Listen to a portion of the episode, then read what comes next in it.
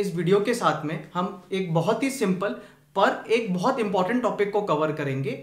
वो ये है कि जो आई ड्रॉप आपके डॉक्टर ने आपको दी है, उसे प्रॉपरली यूज़ कैसे करना है? सुनने में तो ये लगता है कि इसमें कौन सी रॉकेट साइंस है? ड्रॉप को खोलो और आँख में डाल लो।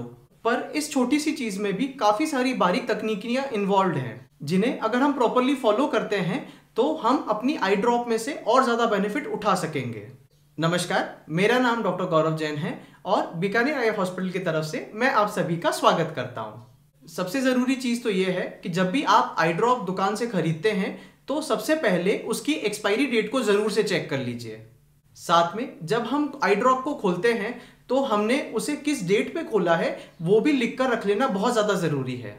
क्योंकि खोलने के बाद में हम आई ड्रॉप को ज़्यादा से ज़्यादा एक महीने तक यूज़ कर सकते हैं फिर चाहे उस पर एक्सपायरी डेट कुछ भी लिखी क्यों ना हो। आई ड्रॉप खरीदते समय हमें एक बार उस आई ड्रॉप का नाम को भी अच्छे से वेरीफाई कर लेना ज़रूरी है, क्योंकि काफ़ी सारी दवाइयाँ ऐसी हैं जिनके काफ़ी ज़्यादा सिमिलर नाम होते हैं, पर उनका मैकेनिज्म ऑफ़ एक्शन या काम करने का तरीका बहुत ही ज़्यादा अलग होता है। आई ड्रॉप खोलनी कैसे है, ये समझना भी बहुत ज़्यादा ज़रूरी है। अधिकतर दवाइयों के अंदर में एक ये स्टॉपर लगा हुआ होता है जब भी हम दवाई खरीदते हैं, सबसे पहले हमें इसको खोल लेना चाहिए और इस टॉपर को हटा देना चाहिए। हटाने के बाद में ढक्कन को टाइट बंद कर देना चाहिए। इस ढक्कन के अंदर एक पॉइंटर होता है, जो कि इस दवाई की बोतल को पंचर कर देता है। उसके बाद में इसे खोल के हम ड्रॉप को डाल सकते हैं। ये ध्यान रखना बहुत ज़्यादा ज़रूरी है कि हम किसी भी पिन से या कोई सुई से आई की ड्रॉप को ना खोलें। क्योंकि ऐसा करने पे कंटेमिनेशन होने के चांसेस काफ़ी ज़्यादा बढ़ जाते हैं। आजकल काफ़ी ज़्यादा कंपनीज़ की दवाइयों की बोतल इस तरह के आती है, जो कि ऑलरेडी पंचर्ड होती हैं और हमें उन्हें खोलने के लिए किसी भी तरीके के प्रोसीजर को यूज़ नहीं करना पड़ता है। दवाई की बोतल हमने खरीद भी ली, उसकी एक्सपायरी डेट को चेक भी कर लिया और बॉटल ओपन भी सेफली हमने कर ली। अब सबसे ज़रूरी स्टेप आता है कि दवाई को आँखों में डालना कैसे है।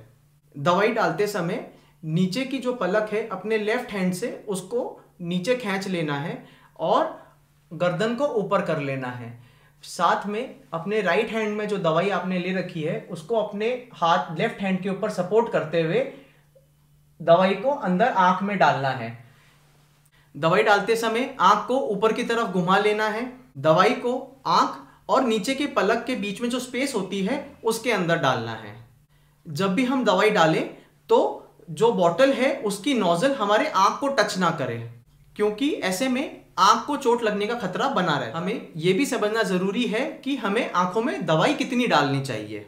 देखिए, इसमें यह समझना बहुत ज़्यादा इंपॉर्टेंट है कि आँख में इतनी ही स्पेस होती है कि ज़्यादा से ज़्यादा उसके अंदर एक बार में एक ड्रॉप अंदर जा सकती है।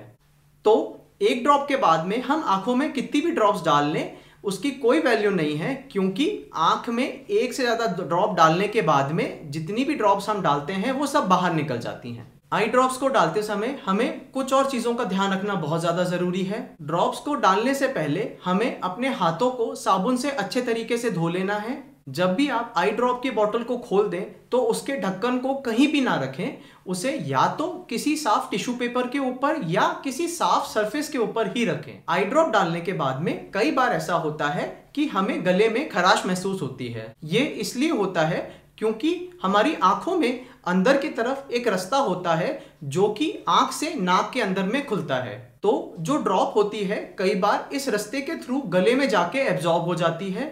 जिसकी वजह से हमें ये सेंसेशन होता है। आँखों में दवाई डालने के बाद में हमें आँखों को लगभग 30 सेकंड्स तक बंद रखने की ज़रूरत होती है। ऐसा करने पे जो ड्रॉप है, वो अच्छे से आँखों में एब्जॉर्ब हो जाती है। कुछ लोग दवाई डालने के बाद में आँखों को बार बार झपकते रहते हैं। ऐसा करने का हमें कोई फ़ायदा नहीं है। उल्टा, जो आँखों का ड्रेनेज सिस्टम है, उसके थ्रू ये दवाई जो है, बह जाती है और आँखों के अंदर में कम मात्रा में एब्जॉर्ब हो पाती है।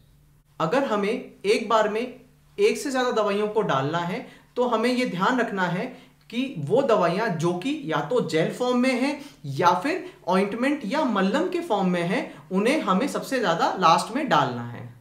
अगर आप कॉन्टैक्ट लेंसेज पहनते हैं तो हमें कोशिश ये करनी चाहिए कि जब भी हम दवाई डालें, उस समय हमें पहले कॉन्टैक्ट लेंसेज को हटा लेना है। हालाँकि कुछ दवाइयाँ ऐसी ज़रूर हैं जिन्हें हम कॉन्टैक्ट लेंसेज के साथ डाल सकते हैं पर मैक्सिमम दवाइयों में ये दिक्कत आती है कि अगर हम उन दवाइयों को कॉन्टैक्ट लेंसेज के साथ में डालते हैं तो उसकी इफेक्टिविटी कम हो जाती है। कई बार ऐसा होता है कि एक ही बीमारी परिवार के काफ़ी सारे लोगों को एक साथ हो जाती है।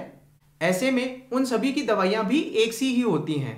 पर हमें ये कोशिश करनी है कि जो भी बीमार है, वो आपस में दवाइयों को एक्सचेंज ना करें, क्योंकि ऐसे करने में क्रॉस कंटेमिनेशन के चांसेस काफ़ी ज़्यादा बढ़ जाते हैं।